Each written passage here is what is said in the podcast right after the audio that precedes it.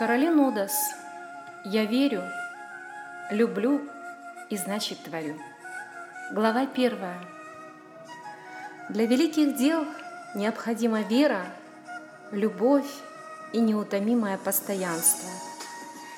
Эту книгу я посвящаю моему мужу и детям, моим близким и тем, кто хочет найти себя, создать свою гармонию во всем – и стать преуспевающим в жизни, почувствовать всю красоту и насыщенность во всех ее проявлениях. Личная жизнь со всеми испытаниями и сложностями – это и есть тот путь моего духовного становления, где чувство веры и искренней любви ко всему способствовали собственному творению моей судьбы.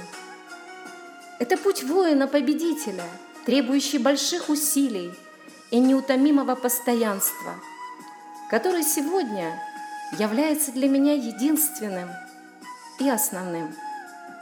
Помогать людям становиться духовно богатыми и служить добру, истине и красоте – это и есть моя основная жизненная миссия, формировавшаяся на протяжении многих лет – Французский философ Жан Гиттенс написал, «Нет учителей, есть только люди, которые демонстрируют другим, как и чему они научились».